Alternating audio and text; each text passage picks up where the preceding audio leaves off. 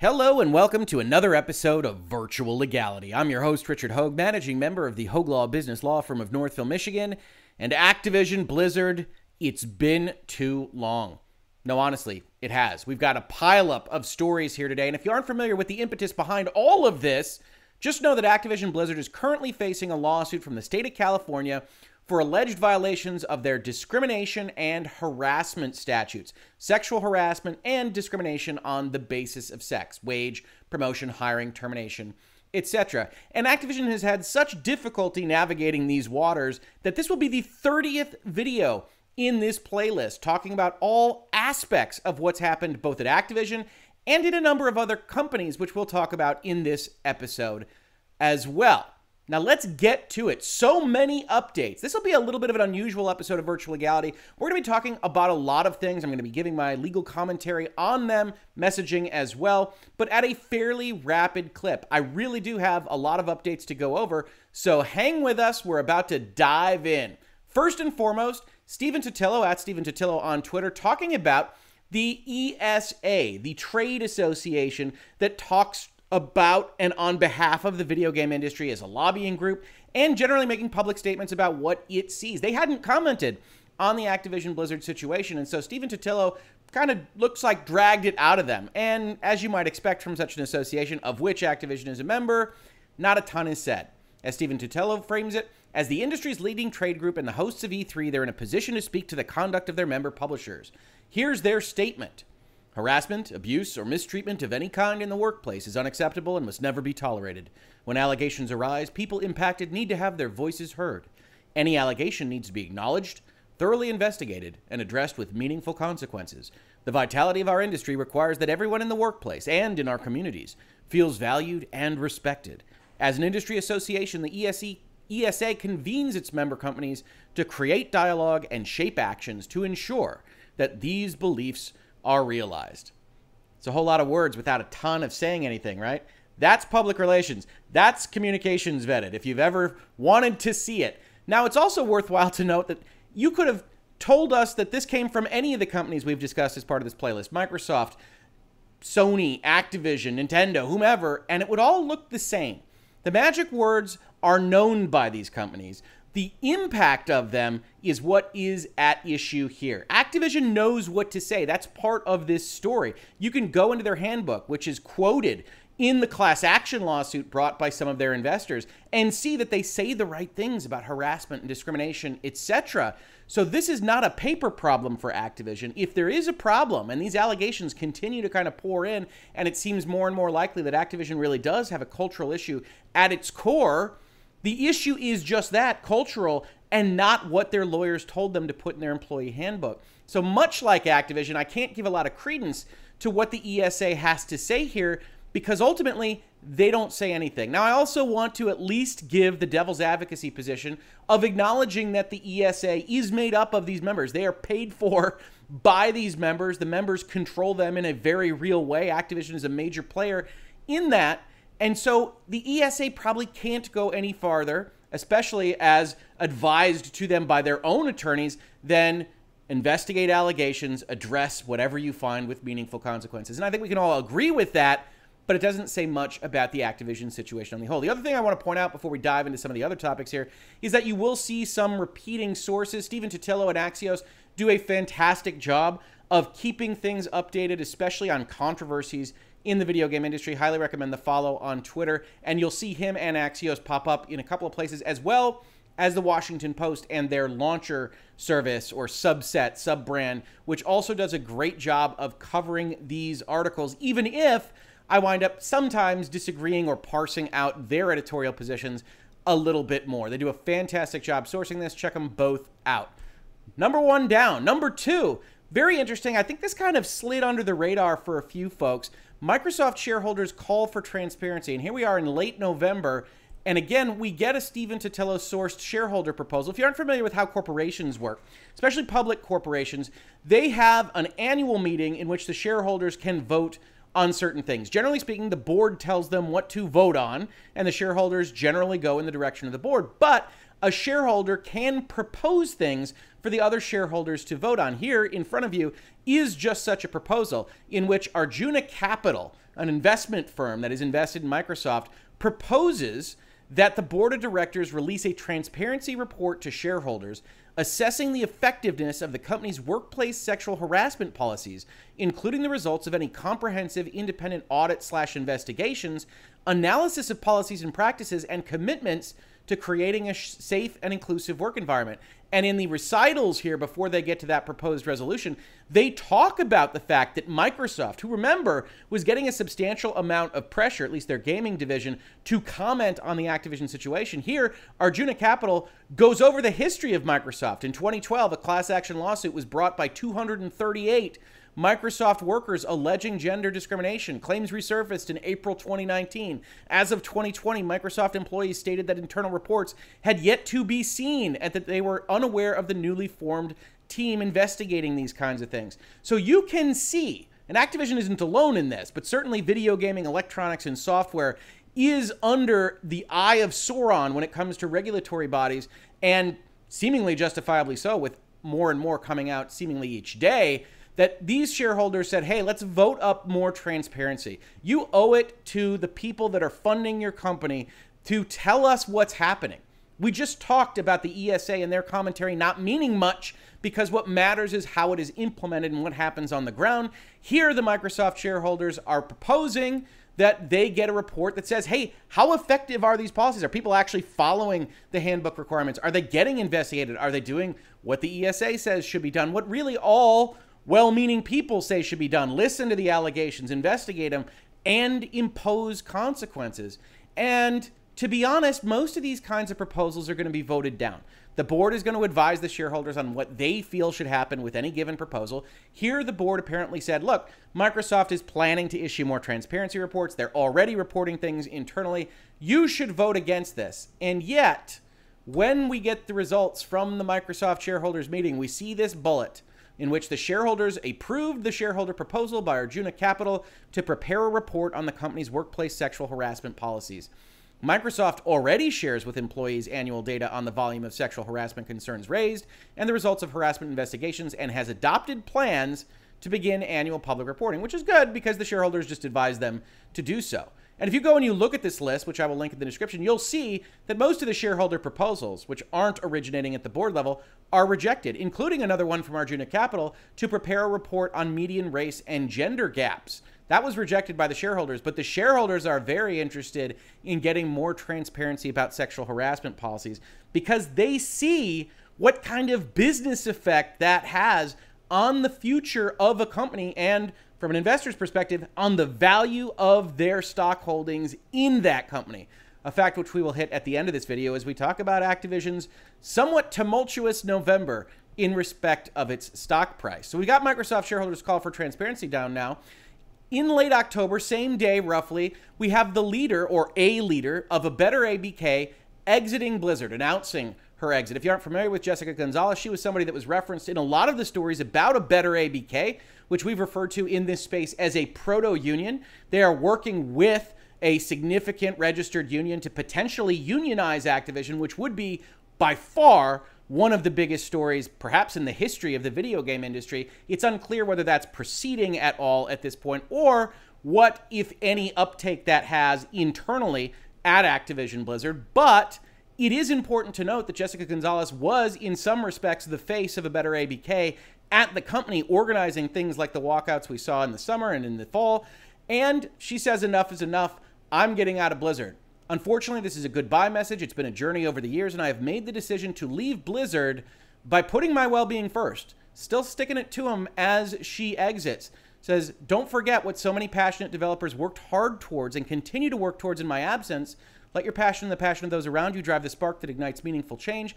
And to Bobby Kotick, your inaction and refusal to take accountability is driving out great talent, and the products will suffer until you are removed from your position as CEO.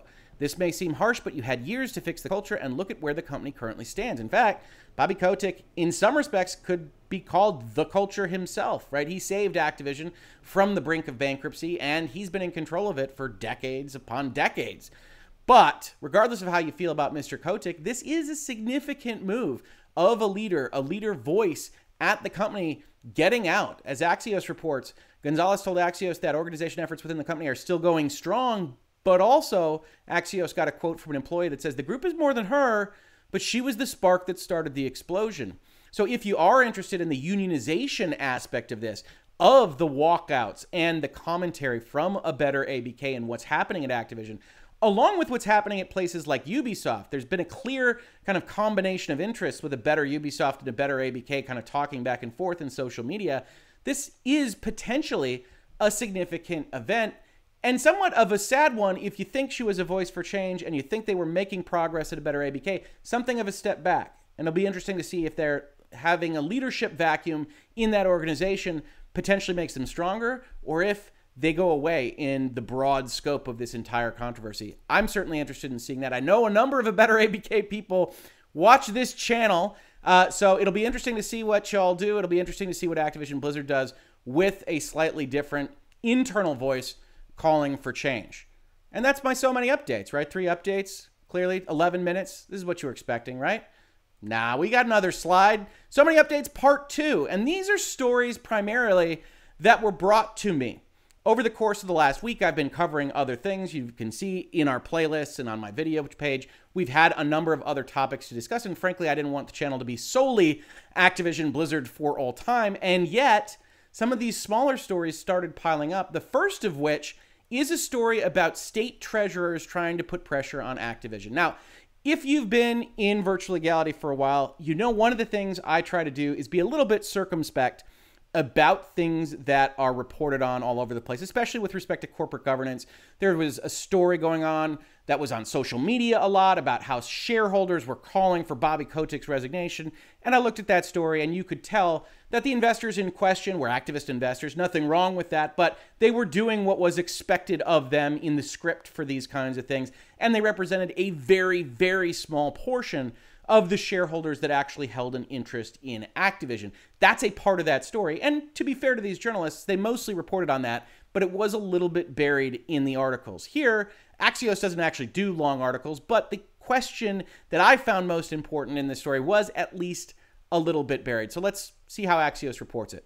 It says the pressure on Activision Blizzard to make meaningful change over harassment allegations, unequal pay, and other workplace issues is intensifying as the treasurers from California, Massachusetts, Illinois, Oregon, Delaware, and Nevada are calling on the company to take action. Now, that's a limited number of treasurers, and arguably the most important of which is California. Activision operates in California. Activision is being sued by California. California has a huge population base with huge pension funds that invest an enormous amount of money in the stock market and may well have an interest in Activision. One of the problems with this story, as we'll see, is it's entirely unclear what kind of interest these state treasurers actually have. They say in a November 23rd letter reported here for the first time, the treasurers asked Activision Blizzard's board of directors for a meeting. These treasurers didn't just submit a shareholder proposal, didn't just say, we want to mention something out in public. They asked them for a meeting to discuss your response to the challenges and investment risk exposures that face Activision. Now, if you own a significant portion of a public company, and significant doesn't have to be a huge number there, it could be even a couple percent. By that point in time, you are well and truly invested in a public company of the market capitalization that Activision has. If you have that, maybe you can get a meeting uh, with the board of directors. Maybe you can get a meeting with management, not in this particular circumstance, but in others. It's enormously difficult, however, because well, frankly, even at a small percentage, you are only a small portion of what the board and management has to worry about. So they ask for a meeting. It's a meeting I think Activision is going to be disinclined to grant, but the purpose of this is somewhat political. You've got treasurers of state institutions acting in a way that they would seek public change through things like this, reporting on this letter. The treasurers noted that they would weigh a call to vote against the reelection of incumbent directors. So the way this works is, as I said, the board basically nominates itself or makes certain changes. The shareholders vote up the slate that the board recommends, or they don't. Or a shareholder proposes an alternative slate, or they have individual votes on the board. It depends on a whole host of things, including the bylaws, etc. But suffice it to say, generally speaking, the status quo reigns. And this is one of those things that if you're in law school, or maybe even if you're in business school, you'll get a talking to about here's how the corporation is supposed to work. The shareholders own the company and they can elect or get rid of the board of directors. But when you do it by slate, when the board's in functional control of the company, something of that communication and infrastructure of the way a corporation works is at least a little bit broken because each individual shareholder, as we just discussed, doesn't have the, the right to really affect change, doesn't have the ability necessarily to call for those meetings. And so all they can do is do what the SOC did call for his resignation and say, we're going to pressure you, submit those proposals as we saw Arjuna did, or here with these state treasurers say, well, we'd like a meeting, and if we don't get one, we're going to consider a lot calling to vote against the reelection of the incumbent directors, moving for a different slate. If you don't do what we say, we're going to really think about voting you out, which, hey, is fair. You have to take it seriously. These are government officials here. And yet, as we see as we follow along with this, we still don't know exactly what kind of position they have in the company. We think there needs to be sweeping changes made in the company, says Illinois State Treasurer Michael Frerichs. He cited accounts from the past few months involving harassment allegations and unequal pay. Sure. We're concerned that the current CEO and board directors don't have the skill set nor the conviction to institute these sweeping changes needed to transform their culture to restore trust with employees and shareholders and their partners. Fair enough. A lot of folks would agree with that sentiment.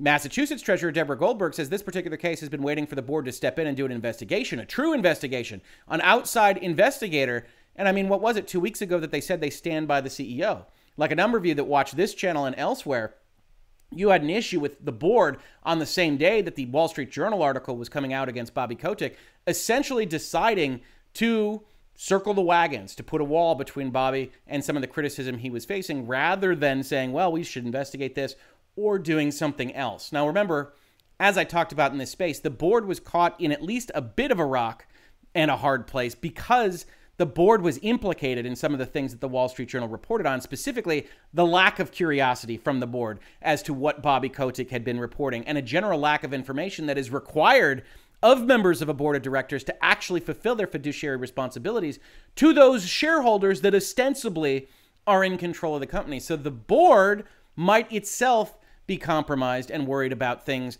that maybe it shouldn't be worried about, but that are at least understandable because, hey, you don't want to take on extra exposure risk for yourself if you can avoid it. Now we get to where the rubber hits the road, as Axios reports. The Treasurers manage about a trillion dollars in assets. Good number not pertinent to what we're talking about. As I said, state pension plans and other assets that the Treasury might control are huge, especially in California. But as Axios reports, it's unclear how much Activision stock and therefore how much voting power they have.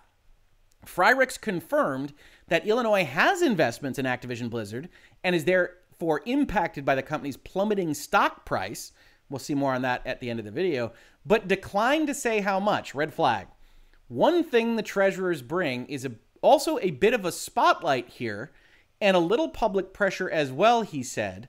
So, it's not all just about the number of dollars and number of shares that we have.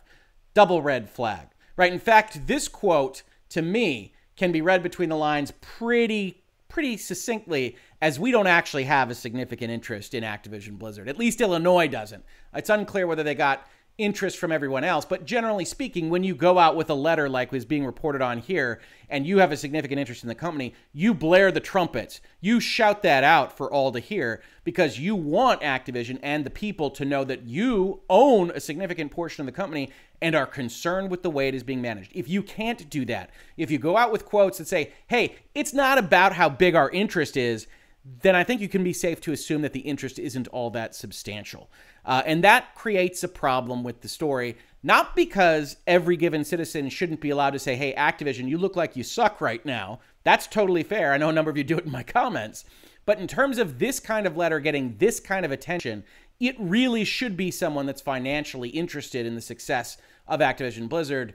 And even though Frerichs is here saying, hey, we have some investments in them, it seems unlikely that they are all too significant. And so the Treasury pressure itself is going to be relatively insignificant.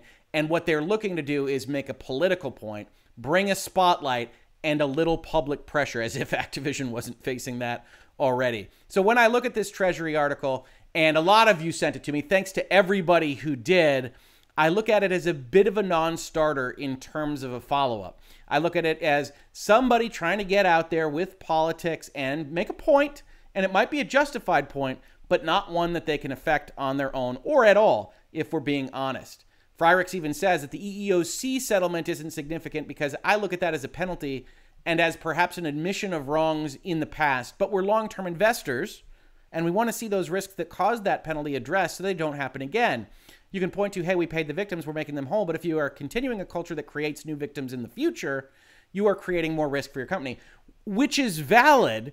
But the EEOC as the jumping off point is odd. In fact, the reason the EEOC is under at least some scrutiny in the public is because $18 million to Activision is effectively a rounding error on one of their Bobby Kotick bonus checks.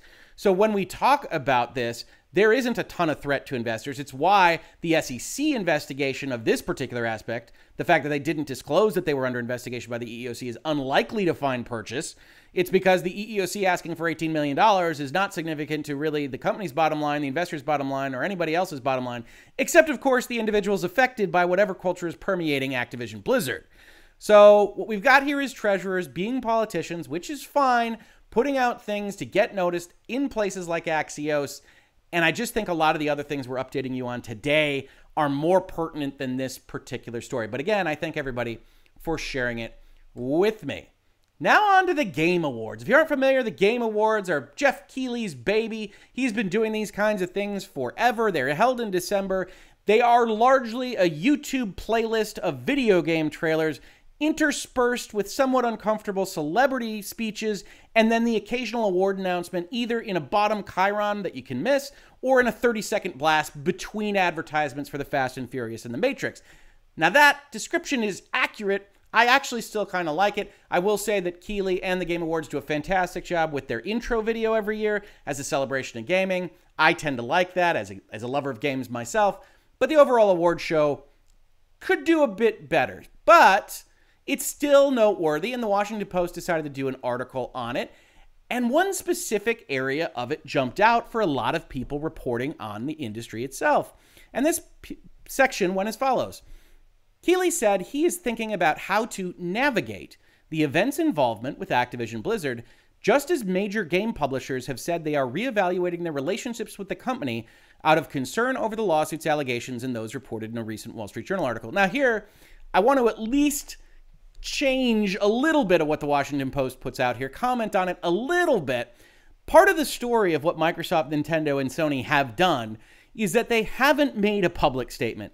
They haven't said they are reevaluating their relationships. What has been done is that higher ups in those companies have sent internal emails to their employees with the acknowledgement that, hey, we're going to work on this, and chances are you're going to leak this email to somebody that's going to report on it. So they're getting their thoughts out there in the way that offers them the least amount of exposure, as advised to them almost certainly by their financial folks, their lawyers, their crisis management team, whoever it might be. So it's a little bit unusual to frame it as they have said. They've confirmed certain aspects of emails that have gone out, at least Xbox has. I know I've seen that one but they haven't made public statements. That's part of the criticism that is being leveled at these companies. And so it's a little bit unclear whether they should be getting credit for having said anything at all. This continues in the Washington Post with the following We want to support employees and developers, said Keighley, who added he supported people coming forward with their stories, but also didn't want to diminish developers' opportunities to spotlight their games. We have to think very carefully about how to proceed here. And as always with an article, I'm looking very closely at where the quotation marks are. So this section, which I think is actually the most pertinent, isn't quoted. And I always find that to be a little bit of a problem in these stories. If it's going to be the most significant section of your paragraph, that should probably be the quote from the source. But Washington Post says the following who added he supported people coming forward with their stories, but also didn't want to diminish developers' opportunities to spotlight their games. One thing is completely oblique here. It's completely obfuscated. When he says developers' opportunities to spotlight their games, is he talking about Activision or is he talking about other developers? Is the concept that having I don't know, a moment of silence or something that talks about the Activision Blizzard ongoing allegations at the show itself, taking away from time that would be allotted to other developers? Or is he talking about Activision itself? Right? One of the things that I think gets lost, and, and again, I want to give my bias here. My brother no longer works at an Activision subsidiary. He has moved on to hopefully greener pastures, but he certainly did. And one of the things that's happening internally there, and I have a number of folks that reach out to me and ask not to be named and all these kinds of things. So you can take this with exactly the grain of salt I tell you to take any other report, is that there is a general lack of morale in certain quarters of the company. These folks really do give their heart and soul to making whatever they are making, whether it's a Call of Duty Vanguard game that maybe they love, maybe they don't, War Zone, something else at the company. And it does seem sometimes like a double penalty when you're talking about something like the Game Awards, where you have to exist in an environment which maybe is as bad as the folks suggest and the stories coming out about Activision Blizzard. And then for your trouble, you who didn't do anything, maybe aren't even in a company or subsidiary that's even under investigation or discussion here, now in every article about your game, in every mention of your game, gets a little header at the top of an IGN article talking about the allegations and has quotes like the one Jeff Keighley put out there questioning whether you should even be allowed to be involved in what's a celebration of the gaming industry. And I get where everybody's criticism is coming from here. I get saying, well, we can't separate that in such a fashion. We can't say Activision Blizzard is its people, and so they should get to be there while also looking and giving the side eye to Activision Blizzard as a culture. And yet, in some respects, that seems the right thing to do. I'm reminded of my love of sports. If you don't know, my Michigan Wolverines are Big Ten champions. I do try to reference that kind of thing as much as I can. But one of the things that happens is schools often get penalized for violating some NCAA rule or another. And in general, what happens is the school gets penalized years after the student athletes or coaches or whomever were the ones that caused the problem because the NCAA is the slowest moving deliberative body in the world, and that includes most government organizations. And they then penalize the school and the student athletes that are there at the time in a fashion which is, I think, to everybody's opinion, wildly unfair, except the alternative is to do nothing at all. So Jeff Keighley is stuck in a rock and a hard place. And I honestly think this was reported on in a lot of places. Folks came down too hard on someone that's putting together an entrepreneurial show with a member of the Activision Blizzard board of directors uh, on his board, or I think it's a manager, I think it's a president at Activision Blizzard, and trying to navigate a very tricky proposition. Well, personally, not seemingly too invested in wanting to talk about these very thorny issues. And to be honest, that's his prerogative. He wants to celebrate gaming. Activision Blizzard puts a bit of a pall on it. He's trying to figure out how to handle that. But it's not the job of the Game Awards to settle what amounts to legal disputes.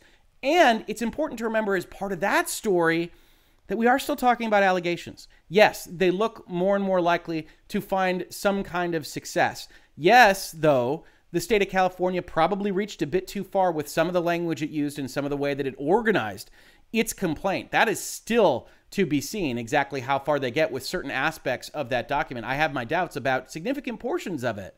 And yes, the Activision Blizzard developers don't deserve to burn at the stake for the same reason that the entire culture of the company might at the end of this story. And so Jeff Keighley looks at it and says, I don't know how to do this. I don't know how to handle this.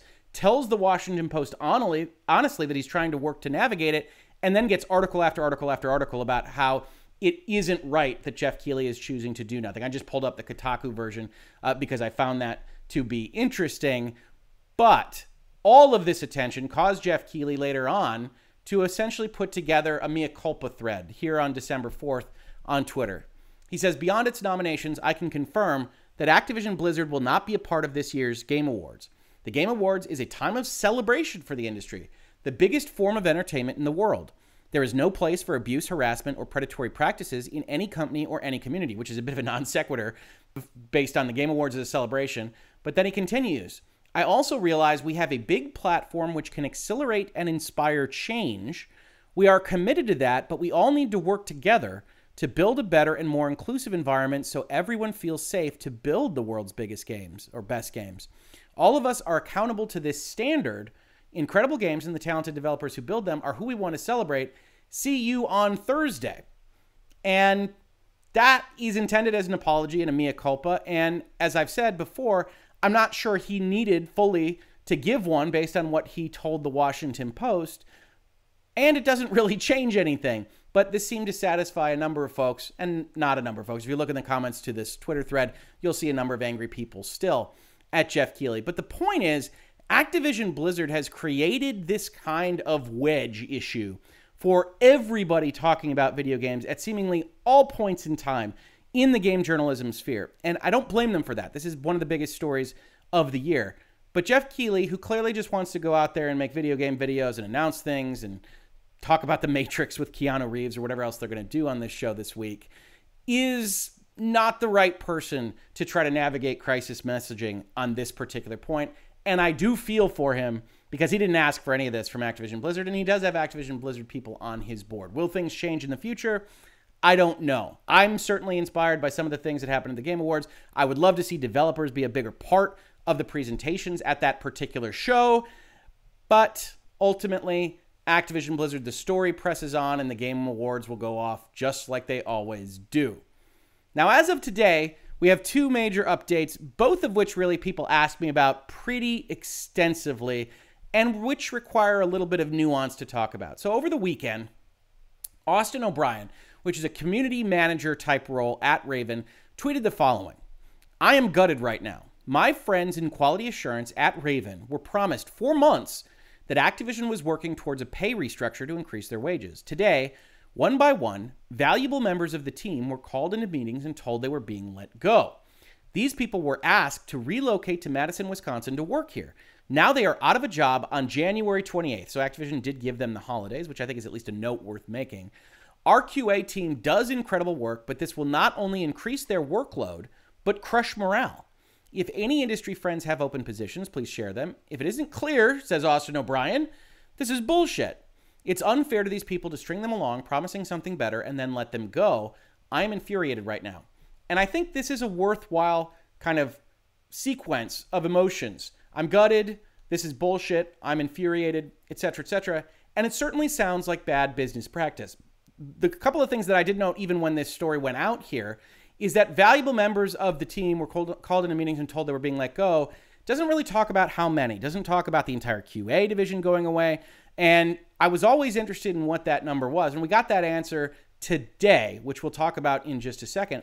But this portion of the story is again very descriptive of a kind of bad corporate actor. And we know this a little bit already about Activision, right? We know that they tend to cut off whole divisions with fairly little notice. We saw this with esports and esports communications a couple years back. We're seeing this now, where if you have this fact pattern, hey, we ask you to relocate, apparently they didn't pay for it. You can see that in other sources. I, I can't verify that for myself, but you see other folks saying that they weren't paid to relocate, they were just asked to. And then a number of them were fired is absolutely bad behavior. And yet, I do have videos in this space in virtual legality that comment on the fact that Activision isn't a job program, and Activision might be making determinations that are completely justified on how value is perceived at the company. It's entirely impossible to say, and certainly if you're looking at a company like Activision Blizzard that has acted so poorly in so many ways this year, it's very hard to believe that they aren't doing the same in this respect. I totally understand that. Frankly, I probably come to the same conclusion. But it is worth noting that companies do lay off people. Let's see what's happening today. Stephen Totilo again. Some workers at Call of Duty War- Warzone maker and Activision subsidiary Raven are walking out today. I should point out that a number of subsidiaries work on Warzone, protesting the surprise dismissal of a dozen game testers on Friday, so 12, we can assume, and demanding that all are offered full time jobs. Call of Duty is among the most lucrative series in the world. Now, here we have a few non sequiturs, right? If you have a problem with Activision laying off what appears to be temporary contract workers, getting their jobs back is one request. Making them full time positions is an entirely different request. That's an entirely different regime that exists at a corporate headquarters, and it's an entirely different set of checkboxes that they have to make in terms of compliance with laws and the rest. So that is a significant request and essentially asking for a better world than they left had Activision Blizzard not moved at all. I always look at these things as what can you possibly get, right? I negotiate things for a living. And maybe this is a big ask so that they can just get their old jobs back, but it is a big ask and it's very unlikely to be granted by Activision Blizzard. It's very unlikely to be granted by a good faith corporate actor, let alone what we think Activision Blizzard might be based on what we've seen over the last four months. Here's the actual statement from the folks walking out.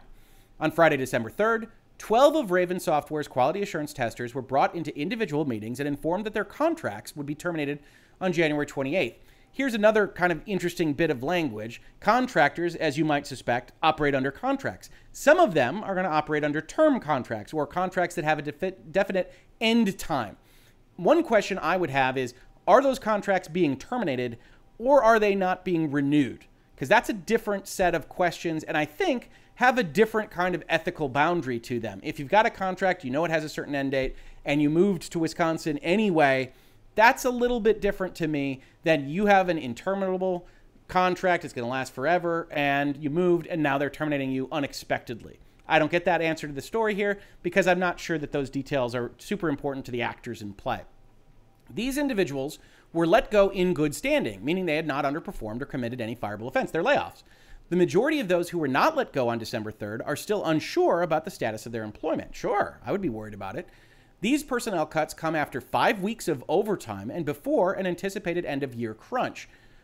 The QA team, which at this point in time mainly works on Call of Duty Warzone so far, has been reduced by just over 30%. So we got a number now, it's 34, 35 people that operate at the company.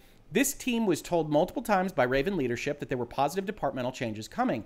These upcoming changes were also used as the reason why no members of the team received standard promotions or raises that were meant to be in place by March of 2021.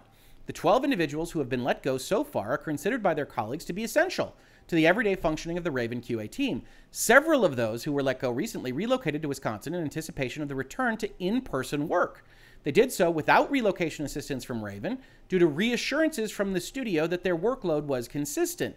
Call of Duty Warzone, which recently announced the release of a new map and integration with the Call of Duty Vanguard title, earns $5.2 million per day. And here's where we get a little bit of that confluence, right? I know nobody wants to hear this, and that's totally fine, right? Corporate lawyer, throw me over the side of the boat. That's fine. But the actual earnings of Warzone or Call of Duty, or the fact that it makes $5.2 million per day, is not actually responsive to answer the question of whether this individual, this department, this function at the company is giving value to that company, is helping provide the $5 million per day. Far more useful is the rest of this paragraph. I'm listening far more significantly to these individuals are essential to the everyday functioning. That's important language. How much money your company makes on the whole, little bit less so. Because as we saw, and I talked about this in this space, Activision getting rid of its esports division and earning a ton of money that same year aren't actually the same discussion because Activision can make a ton of money and still see a division that's losing money or that it doesn't want to invest in further. And those two decisions can still make sense for a good corporate actor. Now, Activision Blizzard could just be acting terribly, could just be lining their pockets, and a number of people think that's the case. And after all I've seen for the last four months, who am I to tell them that they're wrong?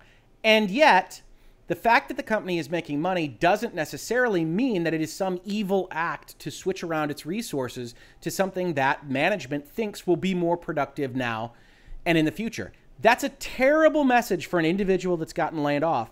And I totally understand that. It's a tragic circumstance. It's something nobody wants to go through. And yet, it doesn't mean the company is evil necessarily. They can be, and we'll reserve that. We'll keep that open for this particular company that's having a lot of difficulty talking to the public and dealing with everything that it's facing right now. But it is at least a bit of a non sequitur in a vacuum. In response to the events of Friday, the Raven QA team and other members of Raven's staff will be walking out with a singular demand. Every member of the QA team, including those terminated on Friday, must be offered full time positions. So it's not just an ask for those terminated, it's an ask for every contractor in QA. Those participating in this demonstration do so with the continued success of the studio at the forefront of their mind. The Raven QA department is essential to the day to day functioning of the studio as a whole.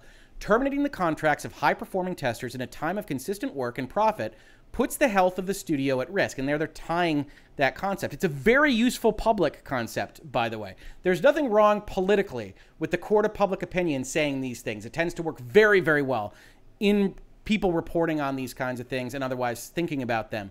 But I just want to note that it is at least a distinct question in my mind, and certainly as I've advised clients in the past.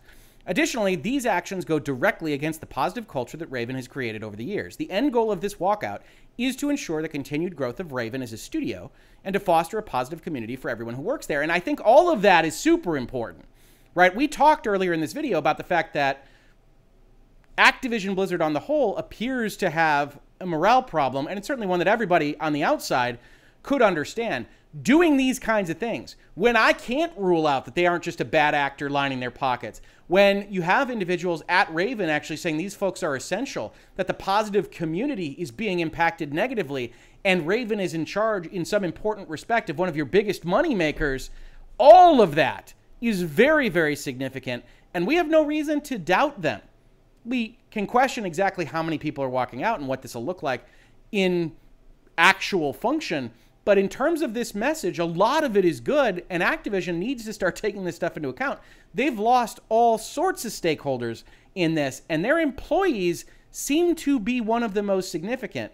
That had been at least somewhat limited to headquarters and Blizzard. You start throwing on Raven and Treyarch and Infinity Ward and High Moon or whoever else this happens to, and you start to have a real legitimate mutiny. And you start to open the door significantly for actually having 50% of those folks sign a card and get a union in place at one of the biggest publishers in the world. It's a very, very interesting time. Stephen Totilo also found a comment from Activision responding says it's growing its overall investment in its development and operations resources. We are converting approximately 500 temporary workers to full time employees.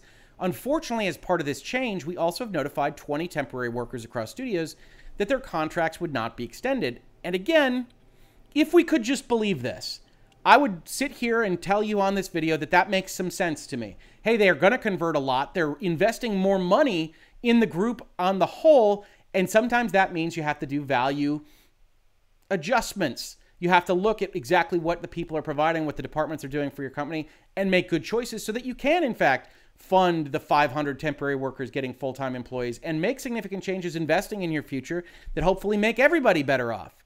And yet, we're looking at a company who I've criticized now for 30 plus videos in terms of messaging, how they're going out.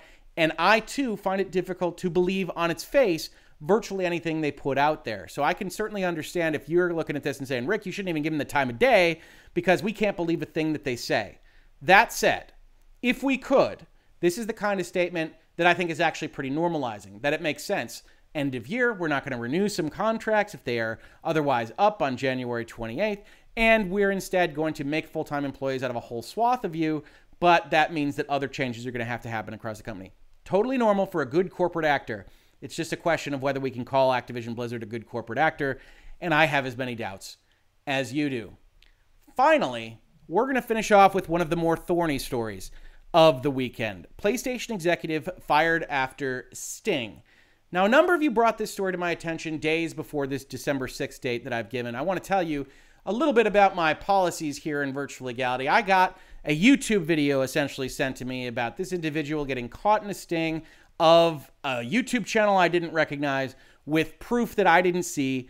And I wanted to wait a little bit on this particular story. And I think it was sent to me primarily because of some of the commentary I've done here in Activision Blizzard land about Xbox and PlayStation. I did a video asking the question about whether these two companies would wind up doing anything more than just sending an email to their employees and maybe in the case of Phil, confirming it to various journalistic outlets. And I said I didn't think that it would happen, primarily because Xbox and Sony don't need the pressure of a greater regulatory or public eye on them. They don't know what skeletons are in their closet. They don't know what other developers or publishers might do. So at the end of the day, we look at the situation and say, well, they probably don't want that extra exposure or even political capital risk. This entire concept has becoming home to roost a little bit, as we talked about last week, where we see Sony is sued for gender discrimination. Now, I looked at this particular lawsuit. You can check out the video that I did, and I found it significantly weaker than what California or the EEOC had put out there against Activision. But it's clear that there's a certain amount of blood in the water. And I think people figured that this story, Sony fires PlayStation exec who allegedly appeared in pedophile Sting video, kind of met with that specific issue. I'm going to tell you, I don't find it to be the same kind of concept as office sexual harassment or wage discrimination or those kinds of things. And I think what this individual is accused of is particularly bad. It certainly has a sexual component that you can attach with some of the things we've been talking about at Activision Blizzard. But there is a distinction to be made between essentially off hours bad acts, and this is some of the highest kind of bad act. So I am not trying to diminish what's been found, the fact that he got fired, any of those kinds of things, and creating a hostile and problematic work environment for your workers, either through discrimination or harassment. So I don't view it as the same kind of story. That said, it is close enough in proximity that I don't blame others for viewing it as the same kind of story. And I think that's part of the reason this is getting reported on in this fashion. So, just to give you a little bit of context here, this article from CNET says a Sony senior vice president who worked on the PlayStation Network has been terminated from his job after getting caught up in an amateur pedophilia sting video. And I would add an allegedly here. There's not a lot of proof from People versus Preds, the YouTube channel, that this individual is who they say it is, etc., etc. The fact that he was fired was ultimately what convinced me to make this section of the video as it is. There's at least some circumstantial evidence that there's veracity here. But we have to be very, very careful with these kinds of accusations. Certainly, this channel isn't making these kinds of accusations. Hello, defamation lawyers. But it is important enough to note that he was fired. It is important enough to know Activision Blizzard and the rest of the gaming industry has this kind of spotlight on it. It is important enough to note that Jim Ryan talked to his people about questioning Activision Blizzard. They then got sued for gender discrimination. They then have this story pop up in the news. And you can see, even if this isn't the same kind of story, exactly why Microsoft and Sony and Nintendo have been playing things close to the vest because you don't know every employee in your massive multinational corporation. You don't know exactly what they're doing on off hours. That's distinct from what management can do to make sure their employees are safe while on the job. And so I think it's different, but I also understand how some people could say, no, it's not. Sony just said we're aware of the situation and the employee in question has been terminated. They then describe exactly what happened in this video, and it's a kind of standard sting that you might see on the cable news networks. And People versus Preds confirmed that the information was sent to the San Diego County District Attorney's Office. So, as part of the Activision Blizzard kind of update strand here, I view this a little bit like the Microsoft shareholders asking for more transparency. All these companies, every company in the video game industry, and maybe even the tech industry, have a spotlight on them. And so this is going to happen more and more, hopefully not to this extent. Stories are going to be written, lawsuits are going to be filed because some folks are definitely taking advantage of situations and potentially creating problematic work environments. So Activision Blizzard, despite how we may feel about that company, I do think is performing a valuable service insofar as everybody is interested in looking at these questions about how these companies are operating. The fact that Microsoft shareholders actually wound up approving a change of this type is a significant part of this story, even when I think the PlayStation executive story is lascivious. It is of interest to folks that are otherwise customers of PlayStation and Sony Interactive Entertainment, but it isn't quite the same as Activision Blizzard proper. So here we are. We got through all of the updates that I had set forth in my video. We did it in under an hour. And how did Activision fare throughout this somewhat tumultuous period? Fine ish. Over the last five days, you can see a big bounce back day today, even though we had a couple of stories pop today. But if we go back in time far enough, you can see that Activision's had a very tricky year. And over the course of this 2021, given back a large section of the gains that it had made from 2019 and through the pandemic year where every video game company really scaled to heights heretofore unheard of. So, Activision having an interesting time in terms of stock price. I don't know that I would describe it as plummeting, as you saw referenced in some of these stories, but certainly you don't want to be on the minus side for the past month in the double digits. And it will be interesting to see how many more updates follow on from here. But hopefully that was interesting to you. That was fun for you to explore potpourri of Activision Blizzard updates. If you enjoy this kind of conversation, if you find value in it, if you like talking about the business and law of video games technology and more, please consider supporting the channel. We've got a Patreon, other ways to support it below, and just subscribing, upvoting, downvoting, telling your friends, sharing it on Reddit or forums or Twitter or wherever else you find yourself. Every little bit helps. Now, if you caught this on YouTube, thank you so much for watching. And if you listen to it as a podcast, thank you so much for listening. And I will catch you on the very next episode of Virtual Legality. Virtual Legality is a YouTube video series with audio podcast versions presented as commentary and for education and entertainment purposes only. It does not constitute legal advice and does not create an attorney client relationship. If you have legal questions about the topics discussed, please consult your own legal counsel.